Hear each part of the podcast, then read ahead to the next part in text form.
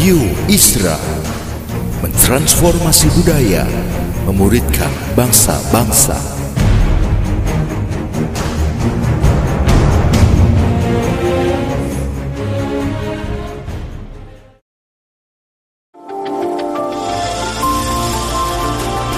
Voice of Pradaim menyuarakan paradigma kebenaran firman Tuhan yang esensi untuk memperlengkapi Anda menggenapi misi dan panggilan ilahi.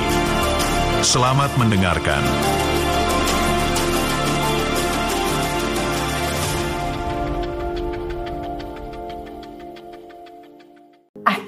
When I came to Indonesia, Saya mau cerita satu hal bahwa ketika saya sampai ke Indonesia, after a year and a half trying to get back, setelah satu setengah tahun saya mencoba untuk datang kembali ke sini.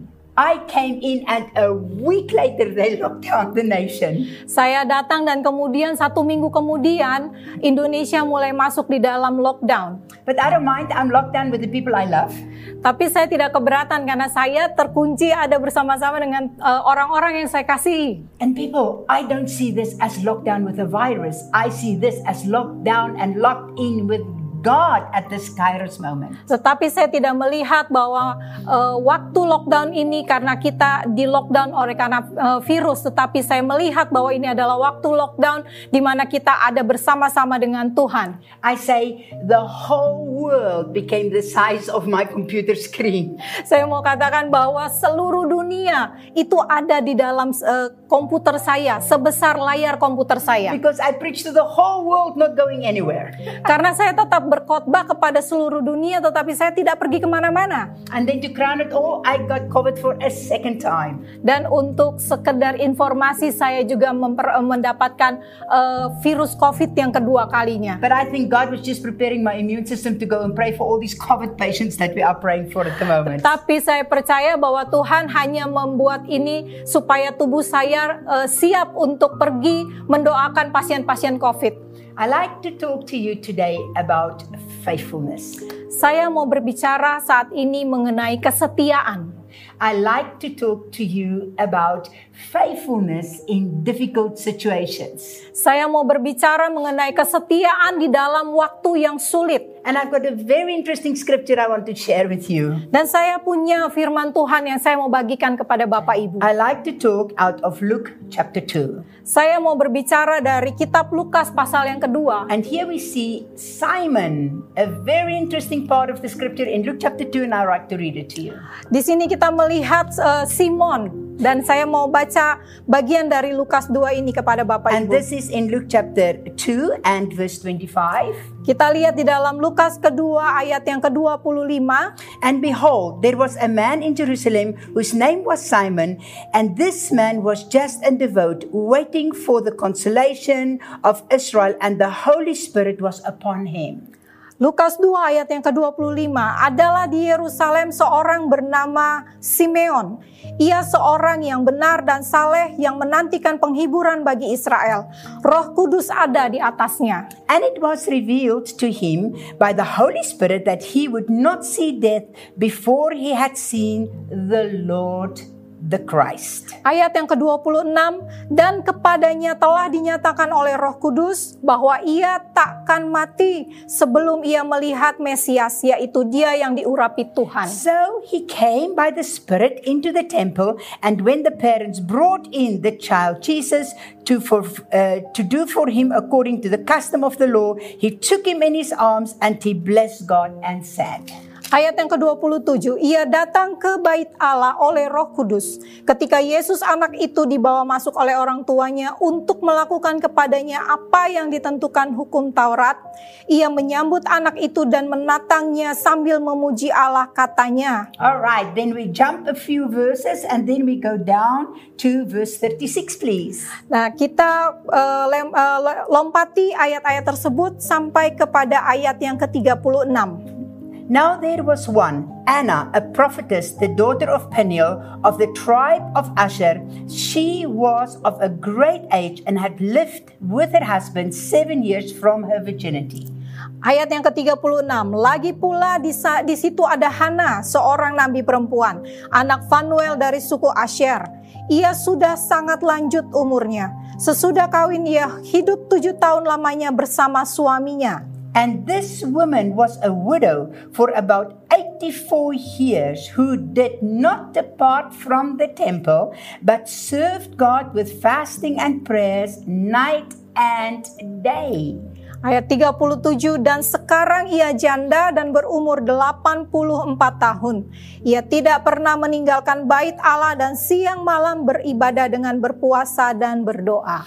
And coming in that instant, she gave thanks to the Lord and spoke of him to all those who looked for the redemption in Jerusalem. Ayat 38 dan pada ketika itu juga datanglah ia ke situ dan mengucap syukur kepada Allah dan berbicara tentang anak itu kepada semua orang yang menantikan kelepasan untuk Yerusalem. Now, the first thing you need to understand was a little bit of the history of that time. Yang perlu Anda eh, ketahui pertama-tama adalah eh, sejarah daripada masa itu. Since the last major prophet Micah until when Jesus arrived in Matthew, Mulai dari ketika eh, Nabi Mika sampai kepada Yesus, zaman Yesus di kitab Matius. so in other words, from the last prophecy of um, in the Old Testament, the book of Micah, until Anna, the prophetess, was prophesying here, and with Simon, it was 400 years. Jadi mulai dari masa eh, Nabi Mika sampai kepada eh, Nabi eh, Hana itu ada 400 tahun. Now you need to understand that in that 400 years, it doesn't mean there were nobody hearing from God or that there was no preaching, but we talk of major prophets, a major prophet that influenced the land to again the major prophet arriving, speaking about the Christ and the Christ himself, of course. Jadi harus dimengerti bahwa ini mengenai nabi-nabi yang besar. Jadi dari mulai nabi-nabi tersebut sampai kepada zaman Yesus itu tidak ada berbicara. Now, people, just let's back up a little bit, just for your information. Jadi mari kita mundur sejenak hanya sekedar untuk informasi Bapak Ibu. In this 400 years, at that time, the Babylonians, the, the Jews just came back from, from the Babylonian time. Jadi dalam masa 400 tahun tersebut setelah masa itu para bangsa eh, Yahudi mereka kembali dari pembuangan di Babilonia. From the captivity at that time. Dari penawanan pada saat itu. So at that time, the Persians, first the Babylonians, and then the Persians ruled in Jerusalem. Jadi saat itu yang pertama-tama mereka di bawah tawanan bangsa Babilonia dan kemudian di bawah eh, bangsa Persia. And after the Persians, the Greeks had their way in Jerusalem as well in that 400 years. Jadi ketika selesai dari bangsa Persia, kemudian bangsa Yunani berkuasa di Yerusalem pada Now, saat just itu. wait. I'm not just giving you a history lesson. It's very important for you to understand this. Tetapi saya tidak sekedar memberikan mas- eh, tentang sejarah, tapi ini satu hal yang perlu dimengerti oleh Bapak Ibu. Because after the Greeks, now the Romans were ruling the world. Karena sesudah bangsa Yunani, setelah itu ada bangsa Romawi yang berkuasa atas Now, dunia. you must remember, Simon and Anna lived through so many of these changes. Yang perlu dimengerti Bapak Ibu adalah Simeon dan Hana mereka hidup di dalam perubahan-perubahan dari eh, masa-masa tersebut. And in the time when this was happening, the, the temple that Zerubbabel built was broken down by Herod, who was now building his own thing. Dan masa itu Babel waktu itu diruntuhkan oleh eh, Herodes dan Herodes yang saat itu akhirnya berkuasa. Yeah, Zerubbabel, that temple that Zerubbabel built before, which they know as the holiness and as they know of the presence of God. Jadi bait yang dibangun ketika masih di dalam masa Babilonia itu diruntuhkan. Yeah, Zerubbabel. Yeah. yeah.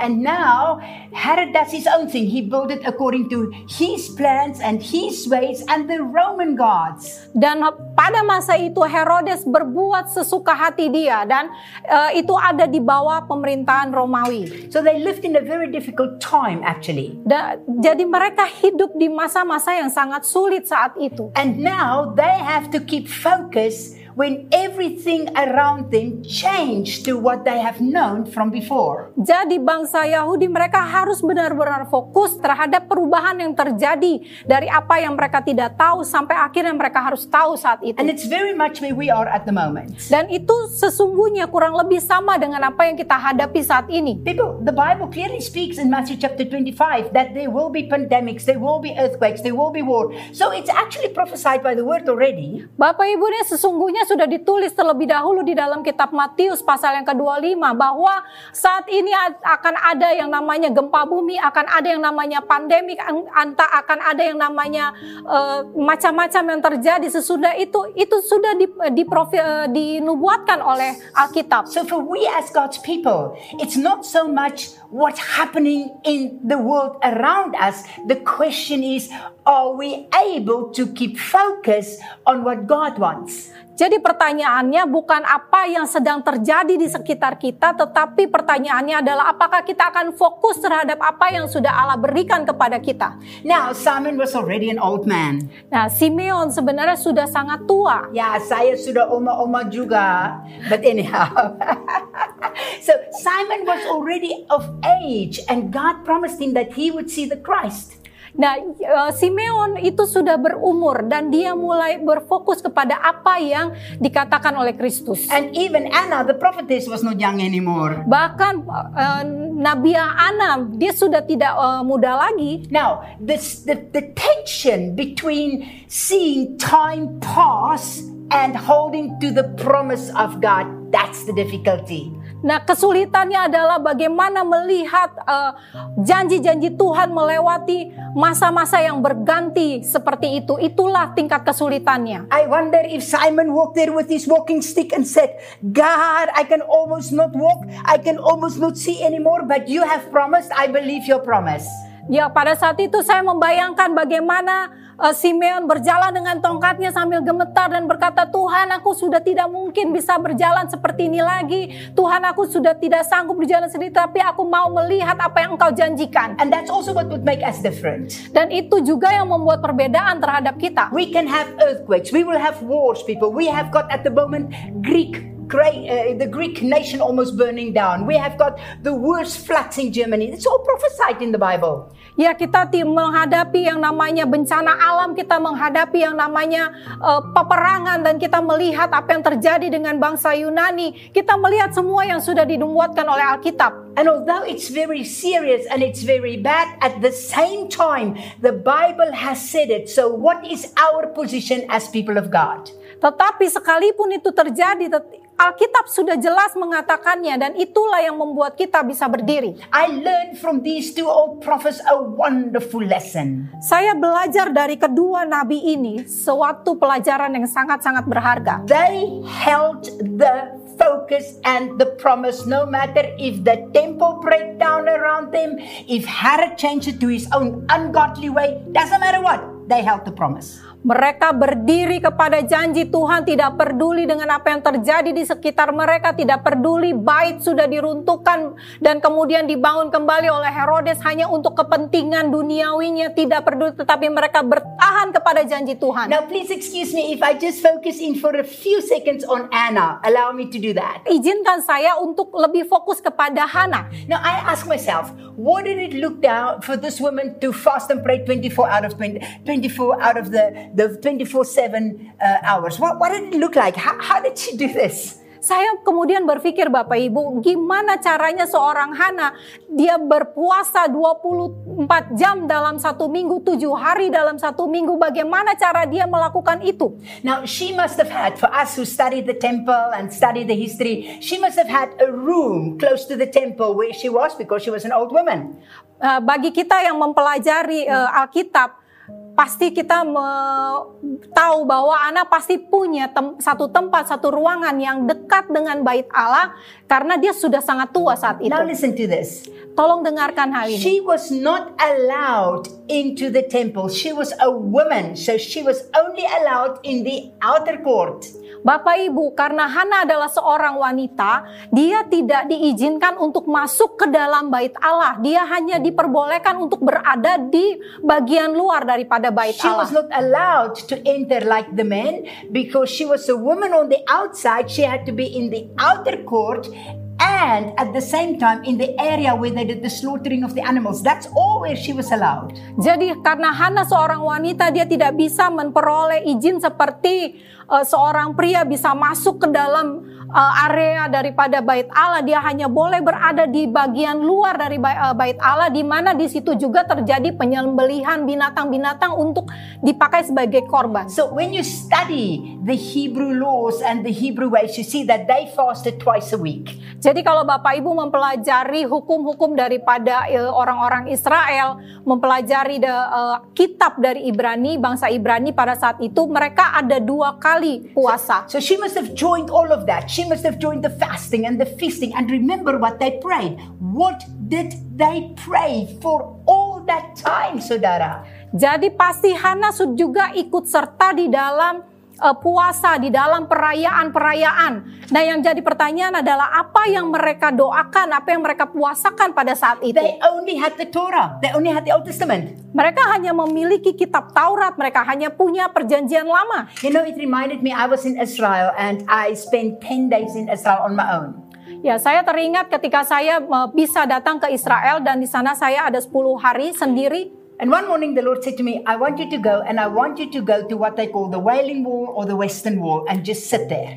Dan saya teringat satu hari Tuhan katakan, saya mau kamu pergi ke tembok rotapan dan duduk di sana berdoa. Now, I know many of you might, might have been in Israel already. Saya tahu pasti banyak dari Bapak Ibu yang sudah pergi ke Israel. But, but for those that has not been there, Tapi bagi Bapak Ibu yang belum punya kesempatan untuk berada di the sana, Orthodox Jews would come and they would they would they would come and pray at that wall. bangsa Yahudi Ortodoks mereka akan datang ke tembok ratapan untuk berdoa. Men, women, children, army, everybody. Pria, wanita, anak-anak, mungkin dari tentara, mereka akan datang ke sana. And I sat there and I sat there and I sat there for hours and I said, God, what do you want me to learn here? Jadi ketika itu saya duduk di, di, di tembok ratapan situ, saya duduk dan duduk dan duduk sampai saya bertanya sama Tuhan, Tuhan apa yang saya harus lakukan di sini? You know what the Lord said to me? Tahukah apa yang Tuhan I katakan? want you to learn how to pray the word.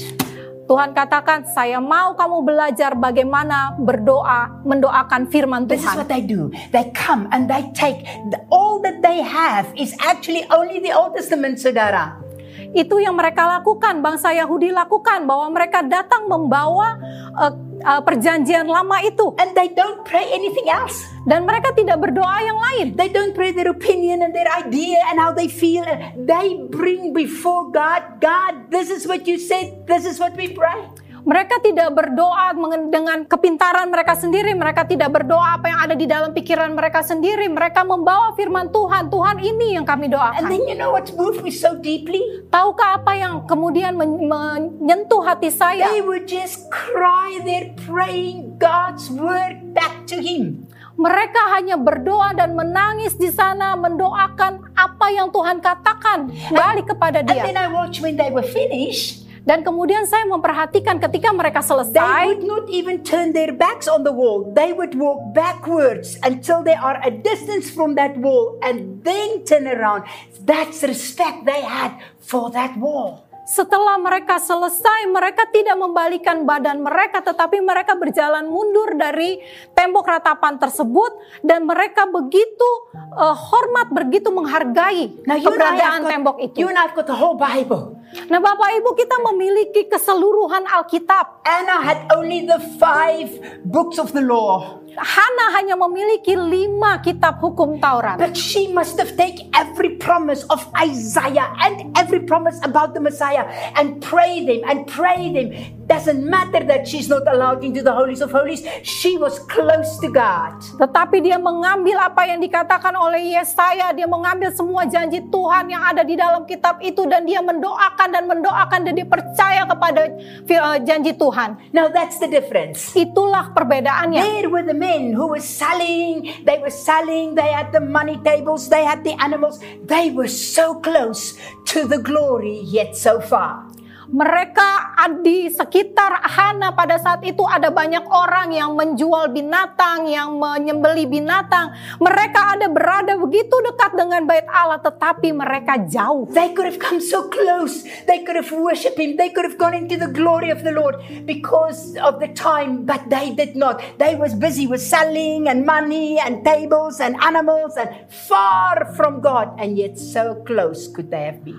Mereka begitu punya kesempatan untuk berada dekat dengan kemuliaan Tuhan, tetapi mereka begitu jauh karena mereka sibuk dengan uh, jualan mereka, mereka sibuk dengan investasi mereka, mereka sibuk dengan apa pun yang uh, menjadi fokus mereka. Mereka bisa dekat dengan Tuhan, tetapi mereka begitu jauh. She was only allowed in the outer court, but she was so close to God. Hana sendiri dia begitu jauh karena dia ada di bagian luar dari bait Allah tetapi dia begitu dekat. And this is what I try to bring to you today. Dan inilah yang mau saya coba bawakan kepada Bapak Our Ibu. circumstances does not determine our faithfulness. Keadaan kita, situasi, kondisi kita tidak membuat itu menjadi patokan terhadap apa yang ada di dalam Because the kita. Holy Spirit is not limited by a condition in the land. Karena Roh Kudus tidak bisa dibatasi dengan kondisi yang terjadi dari uh, di negeri ini. That's why God says we are seated in heavenly places, Sudara. So for us to be productive in Jesus is not determined by a lockdown from the government or not. Itu sebabnya firman Tuhan katakan kita ada duduk bersama-sama di tempatnya Tuhan di surga. Karena kita tidak dibatasi dengan apa yang saat ini sedang diperbuat oleh pemerintah. They have seen Zerubbabel's temple broken down. Mereka sudah menyaksikan bait yang dibangun oleh Zerubabel runtuh. They have seen the Persians coming in. Mereka sudah menyaksikan bangsa Persia datang menyerang. They say in this 400 years when the Persians came in, they even slaughtered pigs and put the blood in the holies of holies. Bahkan ketika bangsa Persia datang di masa 400 tahun itu, bangsa Persia dengan sengaja mereka menyembeli babi dan kemudian mencurahkan darahnya ke tembok eh, bait. They saw Herod coming in and change their holies of holies and their beautiful place into a place with these false gods and to the some of the pattern of, of, of the Greek gods. Bangsa Israel juga pada saat itu menyaksikan bagaimana Herodes datang mencemari bait Allah dan kemudian mengganti semua apa yang ada di dalam situ dengan me- dewa-dewa daripada bangsa Yunani. But we see a man and a woman that held the promise. Tetapi kita melihat masih ada uh, pria dan wanita yang benar-benar memegang janji And when Tuhan. they held that baby in their arms, when Joseph and Mary brought Jesus for his sacrificial sacrifice, Dan ketika mereka boleh memegang, menggendong bayi yang dibawa oleh Yusuf dan Maria pada saat itu untuk uh, datang mempersembahkan the Bible says they were not rich, they only could take, they only could use a dove for Jesus to sacrifice for Jesus because he was the firstborn. Ya, pada saat itu Alkitab juga sudah menceritakan bahwa mereka tidak bisa mem- mempersembahkan apa pun kecuali merpati dan harus waktu itu mereka mempersembahkan sesuatu karena Yesus adalah anak sulung. This is what they saw. Tetapi ini yang dilihat oleh mereka. They didn't see a king. Mereka tidak melihat seorang In raja reality, they had a baby in front of them. karena pada kenyataannya di depan mereka adalah seorang bayi. But they didn't see a baby, they saw a savior. Tetapi mereka tidak melihat bayi itu sebagai seorang bayi, tetapi mereka melihat bayi itu sebagai seorang penyelamat. They didn't just saw a weak baby. Mereka tidak hanya sekedar melihat bayi yang lemah. They saw Emmanuel that came to dwell within us. Mereka melihat seorang Immanuel yang datang untuk bersama-sama tinggal They dengan came kita. to see, they saw the King of Kings and the Lord of Lords. They saw the promise, although it didn't look the way they might have thought it come. Tetapi saat itu juga mereka tidak melihat seorang bayi, tetapi mereka melihat so Tuhan Raja di atas segala raja. Now let me ask you this quickly. Mari saya mau tanya satu hal dengan cepat. Your promise might not look the way you expected it to gonna be. Janji yang Tuhan berikan kepada Bapak Ibu mungkin saja tidak terlihat seperti apa yang dijanjikan. At the moment, we all have to change. We all have to switch things around because of this pandemic. Saat ini kita harus bisa ber- berubah sesuai dengan keadaan karena pandemik.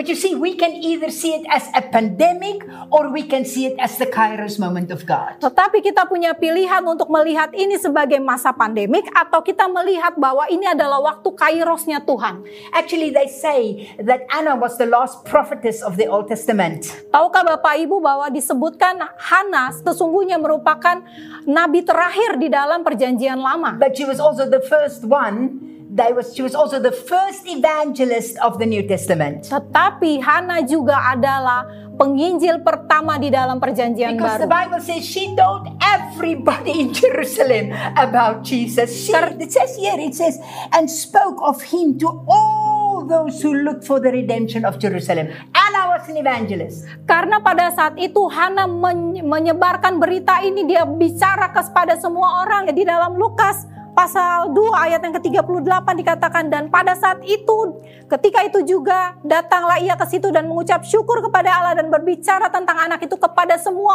orang yang menantikan kelepasan untuk Yerusalem. I don't have so much more to say, but let me say this to you. Saya tidak punya banyak lagi yang mau saya sampaikan tetapi biarlah ini Bapak Ibu dengarkan. This story about Anna and Simon to me in the Old Testament is to me the comparison of the 10 virgins in the New Testament in Matthew chapter 25.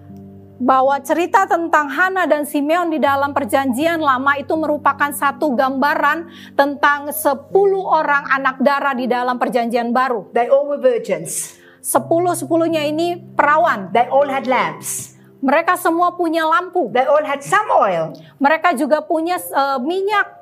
They all expected the bridegroom. Mereka semua menantikan mempelai pria. They all heard the call when he came. Mereka semua mendengar suara bahwa mem- sang mempelai datang. They all had their lamps burning again. Mereka semua punya lampu-lampunya itu menyala kembali. But the lamp didn't remain burning from five of them. Tetapi lampu tersebut tidak tinggal menyala dari Why? antara lima I itu. often ask myself, why could the other virgins not give oil to some of the others? Saya sampai bertanya kepada diri saya sendiri, kenapa yang lima lagi ini yang punya eh, minyak tidak membagi kepada yang tidak punya It minyak? actually would have been a nice thing, wouldn't it? To share your oil if you've got plenty, share dulu. Ya se- se- sebenarnya Bapak Ibu itu satu hal yang baik kalau kita bisa berbagi, bagilah dulu. No, it doesn't work like that. Tetapi itu tidak seperti itu. You cannot live on my personal relationship with Jesus, and I cannot live on your personal relationship with Jesus. Bapak Ibu, engkau tidak bisa hidup di dalam hubungan pribadi saya dengan Tuhan. Begitupun sebaliknya Bapak, saya tidak bisa bergantung kepada hubungan pribadi antara Bapak Ibu dengan Tuhan The secara Holy pribadi. Spirit is the oil of God. Roh Kudus adalah minyaknya Tuhan. So I cannot live by your promises and your faithfulness, and you cannot live by my faithfulness. That's why your lamp and your oil depends on your faithfulness with Jesus and mine with mine. Ya, saya tidak bisa hidup dari kesetiaan dan dari eh, minyak yang tersedia. Begitu juga sebaliknya, Anda hanya bisa ber- bergantung kepada apa yang ada pada Anda, minyak yang ada pada Anda. And to me, Anna is the perfect example of somebody that are deprived of some privileges. Just because she was living in the outer court, she couldn't go close to, but her heart and her life held onto the promise of God. Ya, Hana tidak bergantung kepada apa yang terjadi di sekitar dia sekalipun dia ada di luar daripada bait Allah, tetapi dia terus bertahan kepada janji Tuhan. And many of us has heard the promise of God for revival. Dan sebagian besar dari kita pasti sudah mendengar janji Tuhan akan satu kebangunan rohani. I'm now already working 27 years in this country. Saya pribadi sudah bekerja 27 tahun di Indonesia. When I came in 1993, Ketika saya datang di tahun 1993, and I actually only promised God to come and work in this country during my holiday times because I was still working for Pastor Reinhard Bonke. sesungguhnya waktu itu saya berjanji kepada Tuhan saya akan bekerja bagi Tuhan untuk negeri ini eh, full, eh, sebagian waktu tidak full time karena waktu itu saya masih bekerja dengan Pastor Reinhard Bongke. I didn't expect that that time of the holiday was going to turn into 27 years. Saya tidak pernah menyangka bahwa waktu liburan saya yang saya janjikan kepada Tuhan itu menjadi 27 tahun. I said to the Lord, I will go for four years to Papua. Saya kemudian katakan kepada tuan-tuan, saya akan pergi empat tahun buat Papua. And that four years have become already 11 years. Dan tahukah Bapak Ibu, empat tahun itu sekarang sudah menjadi 11 tahun. And I'm, I'm on my way to the age of Anna. Dan saya sudah men- di umur menuju seperti eh, umurnya Hana. but I believe in the revival of this land. Tetapi saya percaya akan kebangunan rohani I atas negeri ini. that God has showed me in 1993 that there will be a great revival in Indonesia that will impact the nations, and I will breathe and believe it until I die. Karena saya percaya kepada janji Tuhan yang Tuhan berikan kepada saya di tahun 93 bahwa akan terjadi satu kebangunan rohani yang besar di negeri ini di Indonesia dan saya akan tetap masih bernafas dan saya masih akan tetap hidup untuk menyaksikan hal And it tersebut. doesn't matter if we have a pandemic or if we have an earthquake or if we have the eruption of a volcano or what happens. Fact remain, the promise of God cannot change. Tidak peduli akan ada pandemi, tidak peduli akan adanya gunung meletus atau apa pun karena janji Tuhan akan tetap sama. I quickly tell you something, I'm almost finished. Saya mau katakan satu hal dengan cepat. Saya hampir selesai. Before I came to Indonesia, um, this time the Lord gave me a promise in Revelation chapter 3, verse 8. Ya, sebelum saya datang eh, terakhir kali ini ke Indonesia, Tuhan memberikan satu ayat kepada saya dari Wahyu 3 ayat 8. And the Lord said, Behold, I set an open door before you. Di situ dikatakan, eh, lihatlah aku membuka satu pintu terbuka bagi engkau. Well, open door. Saya kemudian oke, I pintu terbuka. the terbuka. airport. Saya sampai di bandara, I had to quarantine for five days. kemudian setelah itu saya harus dikarantina selama lima hari. Now we're to have the open door. We're to go to NTT KKR. Hallelujah. Nah, setelah itu saya pikir, oke kita akan ada open door, kita akan pergi untuk KKR di Kupang. I came for Kupang. I came for Soe. I came for Papua. Open door. Praise the Lord. Saya akan datang untuk Kupang, saya akan datang untuk Soea, saya akan datang untuk Papua. Pintu terbuka, puji Tuhan. And then what happened next? Tetapi apa yang terjadi The berikutnya? government locked the nation.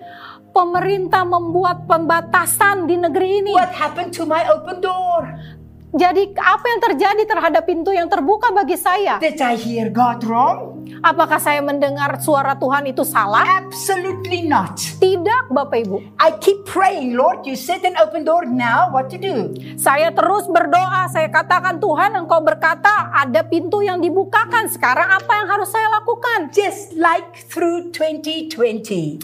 Han, cuman liwat sampai ke 2022. I'm an evangelist. I'm a preacher. Saya seorang evangelis, saya seorang pengkhotbah. Suddenly, nobody could go anywhere. Tiba-tiba tidak ada seorang pun yang bisa pergi ke mana-mana. No prayer school. Tidak ada sekolah doa, No KKR. tidak ada KKR. I grabbed my computer. Saya ambil komputer saya, I took one, I took my computer, one light, one little microphone, and I start preaching. saya ambil komputer saya, kemudian saya siapkan lampu, saya ambil eh, semuanya dan saya mulai berkhotbah.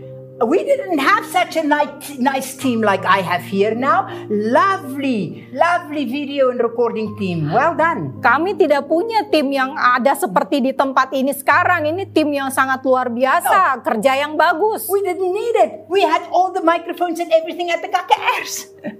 Kita tidak punya itu, kita punya mikrofon dan segala macam, tapi itu di KKR. But I said, let's preach. Tetapi saya katakan, ayo kita berkhotbah. Because we haven't changed in our calling. We've changed the circumstances of the nation has changed, but our calling has not changed. Karena panggilan kita tidak pernah berubah. Yang terjadi di negeri ini, perubahan-perubahan yang terjadi tidak mengubah panggilan kita. We reached 87,000 people in seven months for Jesus. Melalui hal tersebut kami bisa menjangkau ada 87 ribu orang di dalam tujuh bulan. Here we came now, Indonesia lockdown. Dan ketika kami datang ke sini, Indonesia pun ditutup. Am I locked in with the virus? Ditutup karena virus? No. Tidak. We are locked in with God. Kita bukan di- ditutup kan- oh, dengan karena virus, tetapi kita ada bersama dengan So the Tuhan. next thing, God start opening the healing meetings. Nah, tiba-tiba kemudian Tuhan membuka eh, healing meeting. And we start preaching all over the world in the healing hour. Dan kami mulai berkhotbah di dalam ibadah healing eh, hour tersebut kepada dunia. God, I don't believe Jesus would have just sit in an apartment. I'm sure Jesus would have gone to the people. Saya katakan Tuhan, saya yakin Yesus nggak akan cuma duduk di apartemen, pasti dia akan pergi kepada seluruh dunia. I said, open for me the way. Lalu saya katakan Tuhan kalau gitu buka You- jalan buat saya. You said you open for me a door, Lord. Open the way. Saya katakan begini Tuhan, Tuhan bilang engkau akan membuka pintu bagi saya, jadi buka jalannya. They said, Ibu Suzette, you are too old. Lalu mereka katakan, Ibu Susat kamu terlalu tua, Ya, kasihan saya. kasihan saya. I said, listen. Saya- I said, you say I'm too old with 65 to evangelize for Jesus. Think about Moses. God used him when he was 80. Saya katakan pada mereka, kalian pikir saya terlalu tua dengan umur 65 tahun untuk menginjil kepada orang. Coba pikir ketika Musa dipanggil dia berumur 80 tahun. Ibu said, it's against the law. Yes, I respect the law. Mereka katakan Ibu Suset itu menentang peraturan. Saya tahu, But saya juga menghormati peraturan. another law. Tapi kita juga punya peraturan yang lain. That says very clearly in, in Matthew chapter 25, I was sick and you did not visit me. Now what do I do about that? Yang yang jelas menuliskan di dalam Matius 25 ketika saya sakit engkau tidak men- mendatangi saya. And God that sees our hearts, Dan Tuhan yang melihat hati kita that is faithful to his word, sangat setia kepada firman-Nya. start opening for me hospitals where I, Ibu Suzette, could go and pray for COVID patients one by one. Mulai membuka pintu pintu rumah sakit bagi saya Ibu Suset untuk berdoa kepada para pasien COVID satu demi satu. Now, you might not have that privilege, Bapak Ibu mungkin Anda tidak punya kehormatan itu, but you've got a promise from God. tetapi Bapak Ibu engkau punya janji dari Tuhan. And you could be like Anna or like Simon, where everything around you fall apart. Anda bisa menjadi seperti Simeon dan Hana di mana keadaan di sekitar engkau begitu buruk. You might be in a crisis in your family and through the pandemic financially, or maybe you might have lost a loved one. Mungkin engkau juga di dalam masa pandemi ini, engkau ada di dalam krisis karena pandemi. Engkau juga kehilangan orang-orang yang kau kasihi karena pandemi. But the God that didn't fail Moses, Tetapi Tuhan yang tidak membuat Musa gagal, that didn't fail Micah, yang tidak membuat Mika gagal, that didn't fail David, yang tidak mengecewakan Daud, the God that didn't fail a Simon, yang tidak juga mengecewakan who Simeon, didn't fail a Hannah, Tuhan yang tidak mengecewakan who Hana, didn't fail a Paul, yang tidak mengecewakan is the Paulus, same God that will not fail you. juga adalah Tuhan yang sama yang tidak akan mengecewakan He is Anda. the same yesterday, today, and forever. Ia Tuhan yang sama dulu, sekarang, dan selamanya. But you need to hold to the faithfulness. Tetapi engkau harus memegang kepada kesetiaannya Tuhan. God gave the promise. Tuhan sudah memberikan janjinya. But for you to hold on to that promise, to believe that promise is not depending on God, but it's depending on you. Tetapi untuk engkau bisa berpe- berpegang kepada janji Tuhan dan kesetiaan Tuhan itu tidak tergantung kepada Tuhan, itu tergantung kepada diri Anda It sendiri. depends on you, saudara. Itu bergantung kepada diri Anda sendiri, saudara. I believe in this revival and I will continue believing in it. Saya percaya kepada kebangunan rohani ini dan saya akan terus percaya itu. God, you said you open the door. You open that door, you cannot lie. Tuhan sudah berkata akan membuka pintu Tuhan, engkau yang buka pintu itu karena engkau tidak bisa berdusta. If you look around you, Kalau Bapak Ibu melihat kepada you sekitarmu, will sink like Peter sank. Engkau akan tenggelam seperti Petrus But tenggelam. if you keep your eyes on Jesus and the promise, you will walk the storms of the seas of this time. Tetapi kalau engkau tetap memusatkan pandanganmu kepada Yesus, engkau akan terus berjalan di dalam dadai. Let me pray for you right now. Mari biar saya berdoa bagi Bapak Ibu. Remember, faithfulness is not God's responsibility, that's your responsibility. Tolong diingat kesetiaan itu bukan tanggung jawabnya Tuhan, itu adalah tanggung jawab Bapak Ibu Raise your hands sendiri. wherever you are. Mari angkat tanganmu di mana pun engkau berada. Say, Jesus, help me. Katakan Tuhan Yesus tolong saya. Help me to remain faithful no matter the storms of life around me. Tolong saya untuk tetap setia kepadamu tidak peduli dengan badai yang ada di sekitar saya. I will hold on to your promise. Aku akan tetap berpegang teguh kepada janjimu. Irrespective what happens. Tidak peduli apa yang sudah terjadi. I will be like a Simon and I will be like a Hannah. No matter what fall apart, I will hold on to your promises to me. Aku akan menjadi seperti Simeon, menjadi seperti Hana, tidak peduli apa yang ada di sekitarku terjadi. Aku akan tetap berpegang kepada janjimu. Lord, forgive me where I allowed any compromise, where I allowed anything that maybe has taken that fire out of my life. Tuhan ampuni aku akan apa yang sudah terjadi di mana aku mengizinkan masalah, mengizinkan apa pun yang di sekitarku membuat aku kecewa terhadap apa yang kau mau Kak Say, Tuhan. Father, forgive me. Katakan Tuhan ampuni If aku. I allowed this pandemic to steal my passion, Jika aku mengizinkan pandemi ini mencuri apa yang menjadi eh, panggilanku. I will hold on to your promise. Aku akan tetap berpegang kepada janjimu In Tuhan. Jesus' name. Dalam nama Yesus. Amen. Amin. And amen. Amin.